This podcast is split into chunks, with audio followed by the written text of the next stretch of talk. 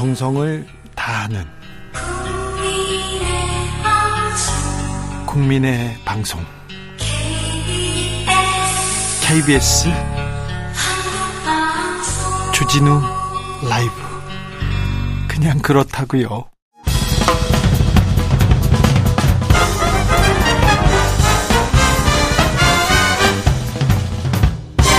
훅 인터뷰 모두를 위한 모두를 향한 모두의 궁금증 훅 인터뷰 문재인 정부 탁현민 전 의전 비서관이 책을 들고 돌아왔습니다. 문재인 정부 1195개 행사를 기획하면서 그가 전하고 싶었던 진심은 무엇인지 그리고요 국가 행사에서 어떤 점을 이렇게 강조해야 되는지 음, 문재인 대통령과는 어떤 얘기가 있었고요. 지금 윤석열 정부의 행사는 어떻게 보이는지 두루 좀 물어보겠습니다. 탁현민 전 비서관 오셨습니다. 어서 오십시오. 네, 안녕하세요. 책이 아직 안 나왔어요? 책이 다음 주죠. 17일 날 아마 나올 거예요. 아니 그 책이 안 나왔는데 지금부터 버- 벌써 반응이 이렇게 뜨겁습니까? 막 어떤 서점에서 막 어유 많이 이렇게 예약이 그렇게 많다면서요? 그러니까 전 뭐 좀 부담스럽기도 하고 네. 어, 걱정이 좀 되기도 하고 네. 이게 사실은 기대가 너무 높으면 이제 기대치가 너무 높으면 걱정이 많아지잖아요. 네. 또 기대치가 너무 없어도 걱정이 많지만 기대치가 낮으면 조금만 잘하면 지지율 올라갑니다. 그렇죠. 네. 네. 그렇죠. 알겠습니다. 아무튼 기대치가 높습니다. 반응 뜨겁습니다. 아, 다음 주라고요. 미스터 프레지던트 책을 가지고 들고 오셨는데 아, 책을 썼다. 어떤 얘기를 하고 싶으셨어요? 어, 일단은 뭐 책의 제목처럼 어, 미스터 프레지던트가 대통령 행사에 쓰였던 입장곡과 퇴장곡이잖아요. 네. 의전곡이기도 하고. 그래서 문재인 정부 안에 있었던 여러 국가 기념식과 대통령의 일정들을 어, 이른바 정사에는 담기지 못할 내용들이 있죠. 네. 그러니까 백서나 이런 공식적인 기록으로 남기긴 어렵지만 사실은 모든 행사와 그 내용 안에는 사람 이야기가 있고 네. 또 그 이야기의 배경들이 있어서 네. 어 주로 그런 부스러기 같은 이야기들, 작은 이야기들, 네. 그 사소한 이야기들 그런 것들을 좀 담고 싶었던 것 같아요. 그래서 음? 이제 그 이야기들을 담은 네, 문재인 전 대통령이 본인도 그렇지만 그 비서관들 주변 사람들이 이런 글로 책으로 조금 많은 이야기를 남겨주었으면 한다는 얘기를 하셨죠. 어, 그럼 제가 이제 지난번 여름에 네. 제주도 오셨을 때 제가 그때 여쭤봤던 게 이제 자서전 어떻게 하실 생각이시냐. 네. 저도 여러 출판사로부터 대통령의 자서전을 출판하고 싶다는 제안을 많이 받아서 그 말씀을 전달드릴 겸 말씀을 드렸더니 저한테 어, 이렇게 얘기를 하시더라고요. 본인이 자서전을 쓰기 전에 네. 먼저 주변에 많은 사람들이 문재인 정부에 대한 회고를 쓰는 게 좋겠다. 네. 내가 문, 노무현 대통령의 비서실장일 때 옆에서 보니까 대통령은 항상 결론만 그리고 결과만 기억하더라. 네. 왜냐하면 결론과 결과만 보고 받으니까. 예. 그래서 그 과정에 대해서는 제대로 이해하거나 인지를 못하고 있는 게 많더라. 네. 그러니까 그 과정을 좀 써줬으면 좋겠다라는 이야기를 하시더라고요. 저보고 책을 쓰라고 얘기한 네. 건 아니고. 그래서 제가 그 얘기를 듣고 아 나도 언젠가 이야기들을 좀 정리해야겠다 싶었던 거죠. 네. 대통령 행사를 한다는 것, 대통령 행사를 기획한다는 것, 이게 어떤 일입니까? 어 사람들은 그걸 하나의 이벤트처럼 보는 사람들 그리고 그 쇼라고도 막 폄하하는 네, 사람도 있고요. 일, 일부러 폄훼하는 사람들도 있지만 어 아주 분명한 것은 대통령의 공개 일정은 대통령의 철학이에요. 네. 그 철학을 보여주는 거죠. 국가 기념식은 그 국가가 갖고 있는 근본적인 이념이고 그래서 그래서 허투루 할 수도 없고 그래서 매번 중요한 거고 네. 그래서 형식이 형식과 내용에 다 신경을 써야 하는 거죠. 네. 어, 행사 하나를 위해서 고민하던 탁현민 비서관 이렇게 기억이 납니다. 한 순간도 이렇게 허투루 쓰면 안 된다고 계속 얘기했었는데, 음, 많은 행사들을 했어요. 1195개의 행사를 기획했다는데, 그 중에 그래도 뻔한 질문 하지 네. 마시고 하지 말까요? 그러면 얘기할게요. 네. 어, 남북 공동 뭐 남북 정상회담 관련된 행사 얘기를 제일 많이 하셨던 것 같아요. 저한테는 그리고 음. 주변 사람들한테 그때 좀 남다른 이렇게 소회를 가지고 계시죠. 지금은 더 남다르죠. 네. 지금 남북 관계가 남북 관계가 이렇게 되고 또 정말 엄중하다는 말이 부족할 정도로 네. 어, 위기 상황이잖아요. 네.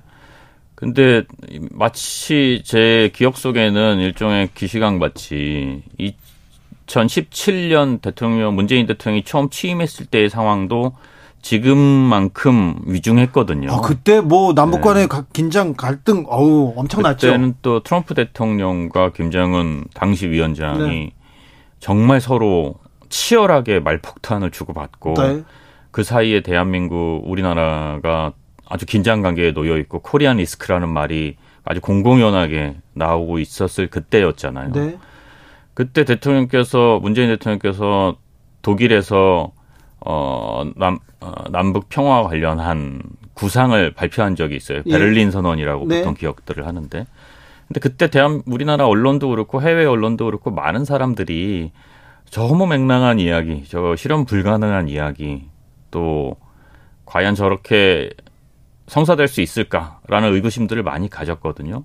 그리고 그 후에 뭐 일들은 제가 구태여 다시 한번 이야기하지 않겠지만 그래서 제가 얘기하고 싶은 것은 제가 얘기 준비했던 행사 하나 하나에 뭐 잘 되고 못 되고를 떠나서 지금 같은 위기 상황에서 어떤 태도로 국민들 그리고 이 대한민국을 이끌어가야 할지 어, 좀 고민을 많이 해봐야 될 것 같아요. 이게 네. 서로 계속 에스컬레이팅만 되면 그게 올바른 해결 방안인지 다른 문제들은 시간이 지나고 상황이 바뀌면 어, 회복할 수 있는 것도 있고 뭐 여러 가지 있다고 봐요. 경제 문제도 혹은 뭐 국내 정치 상황도 지금보다 나아질 수도 있고 뭐 좀 시간이 걸리더라도 그렇게 해결할 수 있는 방안들이 생길 텐데 저는 전쟁은 다른 문제라고 생각해요. 아 그렇죠. 예. 이거는 뒤로 돌릴 수 없는 문제이기 때문에 정말 한 걸음 한 걸음 한 마디 한 마디 하나 하나에 신경을 많이 좀 써야 하지 않나 싶어요. 네. 남북 공동행사 특별히 평양에서 북한에서 이렇게 어, 주최하고 그리고 그 열었을 때는 조금 변수가 많았을 거 아니에요. 아무래도 그렇지만 오히려 서로 더 조심하는 건 있었죠. 그때. 예. 왜냐하면 사전에 이야기되지 않은 것들을 하면 네.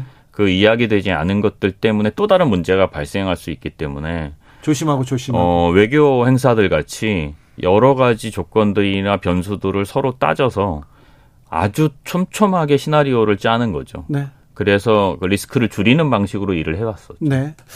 어, 남북 공동 행사를 마치고 이렇게 남북 관계자들이 이렇게 환담을 하고 서로 축하를 전하던 그런 모습이 눈에 선합니다. 특별히 현성월 씨가 이렇게 다가와서 탁현민 비서관 안아주던 거 그거 기억납니다. 글쎄 뭐 지금은 참 그 말을 꺼내는 것조차도 상당히 부담스러운 아, 거잖아요. 요즘 분위기가 아, 네. 예. 아무튼 남과 북이 아, 가까이 오고 통일에 성큼 다가갔다고 생각했는데 요즘은 뭐 계속 남북 관계 그리고 그 강대강 그리고 또 대통령과 어, 북에서 쏟아내는 이런 발언 보면 좀 안타깝습니다. 사실은 문재인 대통령이 가장 신경 썼던 행사는 국방 관련한 혹은 군 관련한 행사들이었잖아요. 그렇습니다. 예. 그리고 재임 중에 여러 군 자산들 그리고 심지어는 뭐 가장 근본적인 군 관련 예산을 가장 많이 어, 확보하고 또 지출했던 정부이기도 하고 군 예산을 너무 많이 쓴다고 저는 네. 비판했었어요 그때. 그래서 어떤 의미에서는 평화를 추구했던 대통령이었지만 네. 동시에 군 관련한 것들을 늘 계속해서 우리 국방력의 신장과 강화를 위해서 노력했던 대통령이기도 하죠. 이 양적 측면이 다 있는 거죠. 예. 단적으로 예를 들면 제가 기억하는 거는 그 당시 북한이 계속 미사일 쏘고 막 이랬을 때 네. 아마 국내 우리나라에서 처음으로 대통령이 그렇게 지시를 하셨던 우리는 쏠 게 없냐. 그런 얘기도 있어요. 네, 실제로 있었던 일이 우리는 음. 쏠게 없냐 해서 미국이랑 연합해서 처음 북쪽에 그 미사일을 쐈던 원점 거리를 계산해서 타격한 적도 있는 그런 일을 처음 했던 것도 사실은 문재인 정부예요. 아 그렇습니까? 네. 거기에 대응하는 조치들 보기에는 한마디도 못하고 그런 게 아니라 이쪽에서도 아, 전혀 아니죠. 그러니까 뭐 농담 삼아 아, 문재인 대통령은 평화를 추구했던 대통령이지만 동시에 한 손에 또 칼을 들고 있던 대통령이기도 했다. 그런 네. 말을 많이 했죠. 어, 탁현민 비서관이 부- 국방 관련된 행사 엄청 많이 기획하고 엄청 많이 노력했던 거 기억합니다. 특별히 아, 군 군인들 굉장히 고생하던 그런 행사들도 보여요. 해병대원들도 막 그렇고 어떤 분은 위장복 같은 거 있잖아요. 그물 같은 거 쓰고 이렇게 누워 있고 그런 그런 어, 군인들도 있었어요. 그 말씀은 드리고 싶은데 지난번 국군의 날 행사를 이제 윤석열 정부 국군의 날 행사를 보고 예. 그다음에 이제 제가 했던 행사들을 이제 떠올리게 되잖아요, 네. 제가.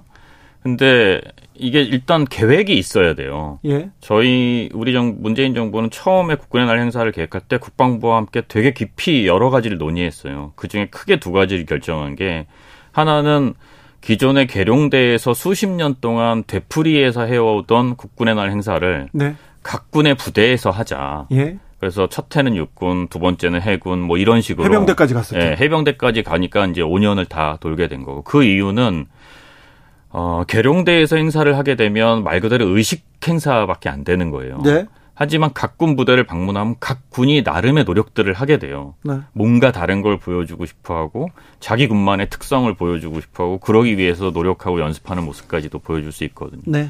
그게 하나였고 두 번째는 기존에 해오던 국군의 행사에서 이제는 좀 없어져도 되는 것들 이를테면 분열이라든지 네. 어 혹은 뭐 사열 중심이라든지 네. 사열 자체를 없앨 수는 없지만 혹은 격파 시범이라든지 옛날에 꼭 했어요. 우통 벗고 네. 이렇게 격파. 예, 차력이죠 뭐 사실 거의 네.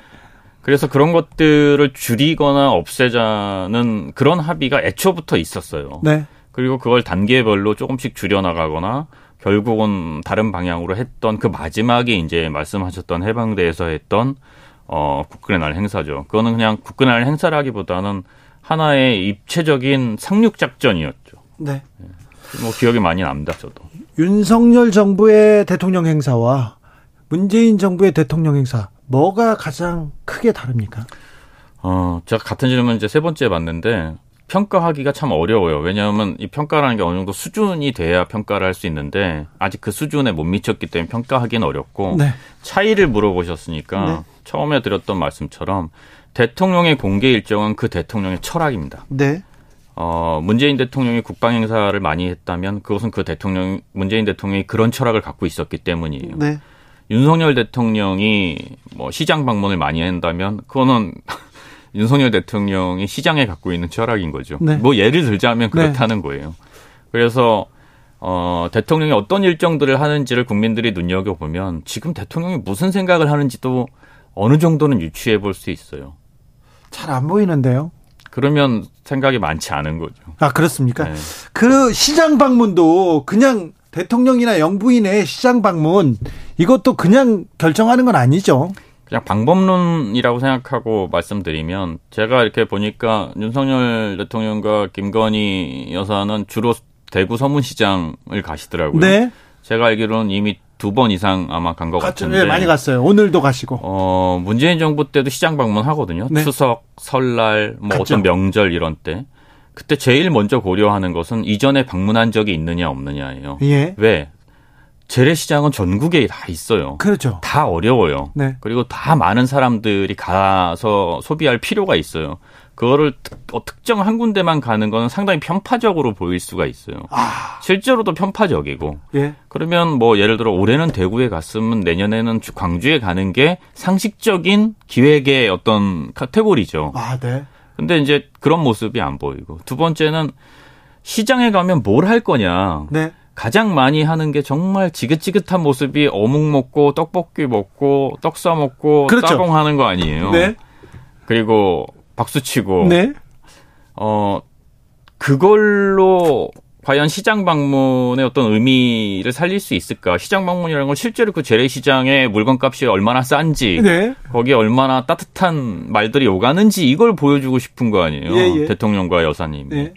저희는 어떻게 했냐면 시장에 가서 실제로 그 해 이제 명절 전에 뭐가 발표되냐면 올해 세수 제수 용품 사는 데는 얼마가 들 것이다 이런 걸 신문들이 막 발표를 해요. 그렇죠. 그러면 실제로 그 돈을 대통령께 드렸어요. 예. 혹은 여사님께 드렸어요. 아, 그 돈을 그 돈으로 그 품목을 그대로 사보게 한 거예요. 예. 그리고 실제로 두 분이 돈이 모자라면 좀 깎기도 하고 돈이 남으면 좀 더 드리기도 하면서 실제로 아. 그게 맞는지 네.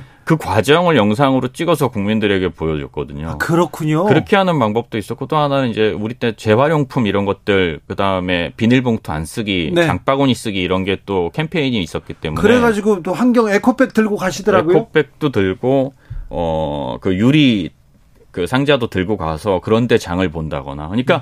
시장에 사진 찍히러 가는 게 아니에요. 그런 모습들 그런 디테일들을 보여줘야 예. 어 그래야 시장 방문의 의미가 살고 왜 우리가 재래시장에 국민들이 가야 하는지에 네. 대한 설득도 되는 거죠. 네. 근데 아마 제가 요번에 이렇게 보니까 그런 걸 안 한 이유는 올해 제수용품 가격이 많이 뛰었더라고요. 네. 전에보다 네. 어, 그런 영향도 좀 있지 않을까 그런 아, 생각도 드네요. 대통령 시장 방문에 이런 철학이 또 담겨 있군요. 대통령의 모든 행동과 말은 그냥 할 수 없어요. 네. 다 해석되기 때문에 네. 그거를 그냥 생각 없이 했다면 그거는 그, 그 순간부터 대통령의 언어와 행동이 아니죠. 그래요. 네. 문재인 대통령 그러면 하나하나 다 고민하고 생각하고 협의하고 그래서 한마디 던지는 겁니까? 대통령 문재인 대통령이 되게 과묵하다는 그렇죠. 인식이 있잖아요. 예. 저는 대통령은 그럴 수밖에 없다고 생각해요. 제가 옆에서 지켜본 거로는 과묵하게 할 수밖에 없는 거예요. 원래 품성도 과묵하겠지만 네. 대통령이 가볍게 말을 할 수가 없는 자리인 거예요. 네. 그 자리가. 네. 아무튼 윤석열 대통령과 김건희 여사의 행보를 보면 그분들의 마음이 지금 대구에 가 있다 이렇게 봐도 됩니까? 서문시장에 가 있다. 뭐 철학을 엿볼 수 있다는 점에서 뭐 다른 재래시장보다는 그 서문시장을 두 번 더 챙겨야겠다라고 생각한 것만은 사실이겠죠. 네. 다른 생각은 무슨 생각을 하고 있다고 보세요? 그건 모르죠. 뭐 그분들이 어떤 생각을 하셨으면 좋겠는데 잘 모르겠네요. 근데 요즘 그 요즘 얼마 전에 윤석열 대통령이 국어 공부 왜 하는지 모르겠다 비슷한 얘기를 한 적이 있었는데 아 근데 그거는 앞뒤에 무슨 맥락이 있었을 거 아니에요. 저는 전문을 다 듣지는 못해서 네. 정말 국어 공부를 안 해도 된다 이렇게 얘기한 건지는 잘 모르겠더라고요. 맥락이 별로 없는데 그 부분은 제가 또 설명해 드리겠습니다. 네. 아, 임기 초에 신년 기자회견 하지 않습니까? 그리고 신년 인터뷰를 하는데 여기에 대한 고민도 좀 많죠. 어, 엄청나게 많죠. 신년 기자회견이 그 해의 시작이죠. 미국으로 따지면 그 연두교소 발표와 네, 네. 맞먹을 정도로 네. 청와대에서 가장 신경 쓰일 수밖에 없는 거죠. 더군다나 저희는 어 100명 이상의 기자들에게 무작위로 질문을 현장에서 라이브로 받았잖아요. 예. 그렇기 때문에 정말 어떤 질문이 나올지를 모르고 대통령이 그 질문에 답하기 위해서 공부해야 할 게 너무 많았어요. 예. 그래서 항상 신년 기자회견 때가 되면 긴장 상태가 되죠. 그래요. 네. 그랬는데 이번에는 신년 기자회견 없이 조선일보 인터뷰로 이렇게 가름했는데 어떻게- 편하겠어요. 정말 부러워요. 그런 거는 보면 왜요? 얼마나 편하겠어요. 특정 언론사 한 군데와 어, 뭐 본인들은 아니라고 하겠지만 어, 일정 정도 조율이 됐을 거라고 추측할 수 있고 조율 가능하죠. 뭐이 네. 문제는 이 발언은 빼주세요. 이렇게 게- 얘기할 수도 어, 있죠. 게다가 라이브가 아니었잖아요. 네. 라이브가 아니었기 때문에 어 얼마든지 편집도 가능했을 거고 네. 얼마나 편하겠어요. 그러면 네. 그런 기자회견이라면 365번도 하죠. 알겠습니다. 아, 문재인 대통령한테 이번 행사에서 어떤 행사에서 이렇게 해 주십시오 그랬는데 안 들었던 그런 고집이 또 세잖아요 문재인 대통령이. 제가 대통령께 감사하는 것 중에 하나는 네. 아주 아주 특별한 경우가 아니라면 실무진에서 제안한 혹은 제시한 시나리오를 대개 다 받아주셨어요. 네. 그러니까 어 아주 아주 특별한 경우 한 제 지금 기억으로는 딱 한 번을 제외하고는 딱 한 번은 뭡니까? 어린이날이었는데 네. 어, 어린이날에 뉴스 화면이 뭐로 나가는 게 맞다고 생각하세요? 어린이들 뉴스 1분짜리 뉴스 화면을 구성한다면 어린이들이 이렇게 천진난만하게 뛰어놀고 막. 그렇게 즐거워하는 모습이 나갔으면 좋겠어요. 대통령과 같이 나간다면 이런 그림이겠죠. 네. 어린이들이 청와대로 초청되고 그 달려들고 아이들이 막 신나게 놀고 있고, 있고 그 대통령이 뒤에서 그걸 인자하게 바라보고 있고 그렇죠. 그다음에 마지막 장면은 뭐겠어요? 대통령이 아이들을 앉혀놓고 너희는 이러이러한 사람이 되고 너희에게는 앞으로 이러이러한 미래가 펼쳐질 거야. 이런 얘기하는 모습이 마지막으로 들어가고 기자가 스탠딩을 하면서 문재인 정부는 앞으로 어린이 교육에 뭘 이렇게 투자하겠다고 약속했다. 이거잖아요. 네. 딱그 그림이잖아요. 네, 전 당연히 그렇게 그림을 짜서 갔어요. 예, 대통령이 한마디를 딱 하셨어요. 다 좋은데 내가 얘기하는 건 빼라. 네. 그, 아니 그걸 빼면 뉴스에 메시지가 안 네. 나가는데요. 그랬더니 애들이 내 얘기 듣는 것도 별로 안 좋아하고 네. 나도 그날 하루는 아이들이랑 노는 걸로 족하니까 네, 그 얘기는 빼라. 정 필요하면 대변인이 따로 얘기를 하든가 네, 그냥 발표를 하든가 부처에서 네, 그래서 결국은 그걸 못했어요 임기 첫 해에. 네, 그래서 저도 항의를 엄청 받았어요. 우리 홍보수석실한테도 항의를 받고 그 그림이 없다고. 네. 그런데 대통령이 본인이 아이들 앉혀놓고 얘기하는 건 빼라니까 할 수 없이 빼버린 빼버릴 수밖에 없었죠. 네. 그런 적이 있었습니다. 그래요? 잘 들어줬는데 그 부분은 빠졌습니까? 어, 예전에 예전이었던가요? 어린이들 낙도 어린이들 섬에 있는 어린이들을 헬기 타고 이렇게 와서 마지막 어린이날 행사예요. 그랬어요? 예. 대통령이 그 전해에 어, 코로나 때문에 아이들 어린이날에 아이들을 초청을 못하고 네, 영상으로 연결을 했어요. 네. 근데 그 영상으로 연결한 어느 한 어린이가 요청 이제 부탁을 한 거죠. 자기 청와대 너무 가고 싶은데 네. 코로나 때문에 못 간다. 공부도 열심히 했는데 그랬어요? 그러니까 대통령이 그 자리에서 꼭 한번 초청하겠다라고 네. 하고 이제 마지막 해 퇴임하던 그 해 어린이날이 된 거죠. 네, 어 근데 너무 먼 거예요 정말. 네. 그래서 대통령이 전용 헬기를 직접 보내서 그 아이들을 데리고 데, 좀 모시 데리고 와라. 정말 네, 특별한 했었죠. 어린이날이었겠네요. 아주 유쾌 유쾌하고 즐거웠던 기억. 네. 자, 책에는 다 그런 내용이 있습니다. 어 그러니까요. 아, 그 무엇보다도 책에 대통령 행사가 아니라 철학이 담겨 있고 왜 그때 이런 결정이 나왔나 이런 얘기가 담겨 있네요. 그러니까 대통령 행사를 쇼라고 폄훼하는 사람들은 정말 대통령의 일이 뭔지 잘 모르시는 것 같아요. 네. 제3 얘기하지만 대통령의 일정은 대통령의 철학입니다. 네. 알겠습니다. 그런데 윤석열 정부에서 우리는 왜 탁현민 같은 사람이 없냐, 탁현민을 찾는다 이런 얘기가 많이 나왔잖아요. 네. 네, 그 그런 얘기를 들으면 어떤 생각 듭니까? 저는 알 것 같은데 왜 없는지. 왜요? 아니 뭐 다, 답을 하진 않겠습니다. 근데 네. 뭔가 어떤 사람 필요로 하는 게 없을 때는 이유가 있죠, 다. 그래요? 예. 알겠습니다. 도어스테핑은 어떻게 보셨어요? 음. 저는 직접 보진 않았어요. 대부분 다 뉴스, 뭐 제가 네. 직접 볼 뉴스- 뉴스를 없으니까. 통해서 보면. 예. 어, 본인의 리스크를 극대화하는 거였잖아요. 대통령 리스크를 예, 극대화했습니까? 본인의 리스크를 극대화하는 프로그램이었고, 네.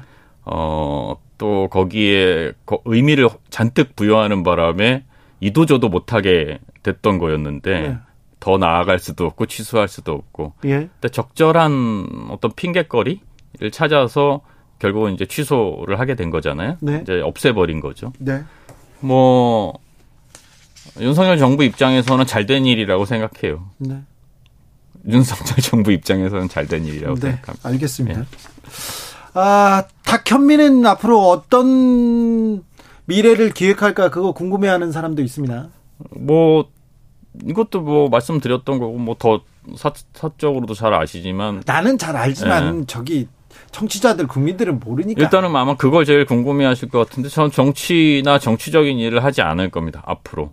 어, 그렇다고 해서 제가 경험하거나 알고 있는 상식 바깥의 일들에 대해서 그냥 아무 소리 안 하고 있지도 않을 거예요. 그냥 네. 제가 한 명의 시민으로서 또 한 명의 연출가로서 경험했던 사람으로서 해야 할 이야기가 있으면 할 거고요. 네. 어, 공연을 연출하거나 행사를 기획하는 그런 일들을 앞으로도 쭉 해나갈 생각입니다. 네. 비정치적인 영역에서. 알겠습니다. 고소 고발 당했다는 소식 들었는데 그런 건 다 끝났죠. 아니요, 다 끝나진 않았고요. 예. 아마 뭐 또 있겠죠 앞으로도 앞으로도 이렇게 계속 나와서 이렇게 말을 질문을 자꾸 하면 네. 제가 이렇게 말을 하게 되고 네. 그럼 이런 것들이 쌓여서 또 불려가고 또 불려가고 하겠죠. 아, 전, 저는 무죄 받았기 때문에 아, 탁현민도 한 10년 끌려 가봐야 되는데 그런 생각을 하지는 않습니다. 아무튼 미스터 프레지던트 아 행사가 아니라 철학이 담겨 있다고 하고 생각이 담겨 있다는데 그 생각 궁금합니다. 이야기로 받아주시면 좋을 것 같습니다. 어, 추억할 수 있는 부분도 있을 거고 네. 기획자로서 궁금해하는 부분도 있을 테니 네. 예. 대통령의 전통시장 방문, 영부인의 대- 전통시장 방문이 이렇게 큰 의미가 있는지는 또 오늘 알았습니다. 또 모시겠습니다. 고맙습니다. 네. 탁현민 전 청와대 의전 비서관이었습니다. 감사합니다. 정치 피로, 사건 사고로 인한 피로, 고달픈 일상에서 오는 피로. 오늘 시사하셨습니까? 경험해 보세요. 들은 날과 안 들은 날의 차이. 여러분의 피로를 날려줄 저녁 한 끼 시사. 추진우 라이브.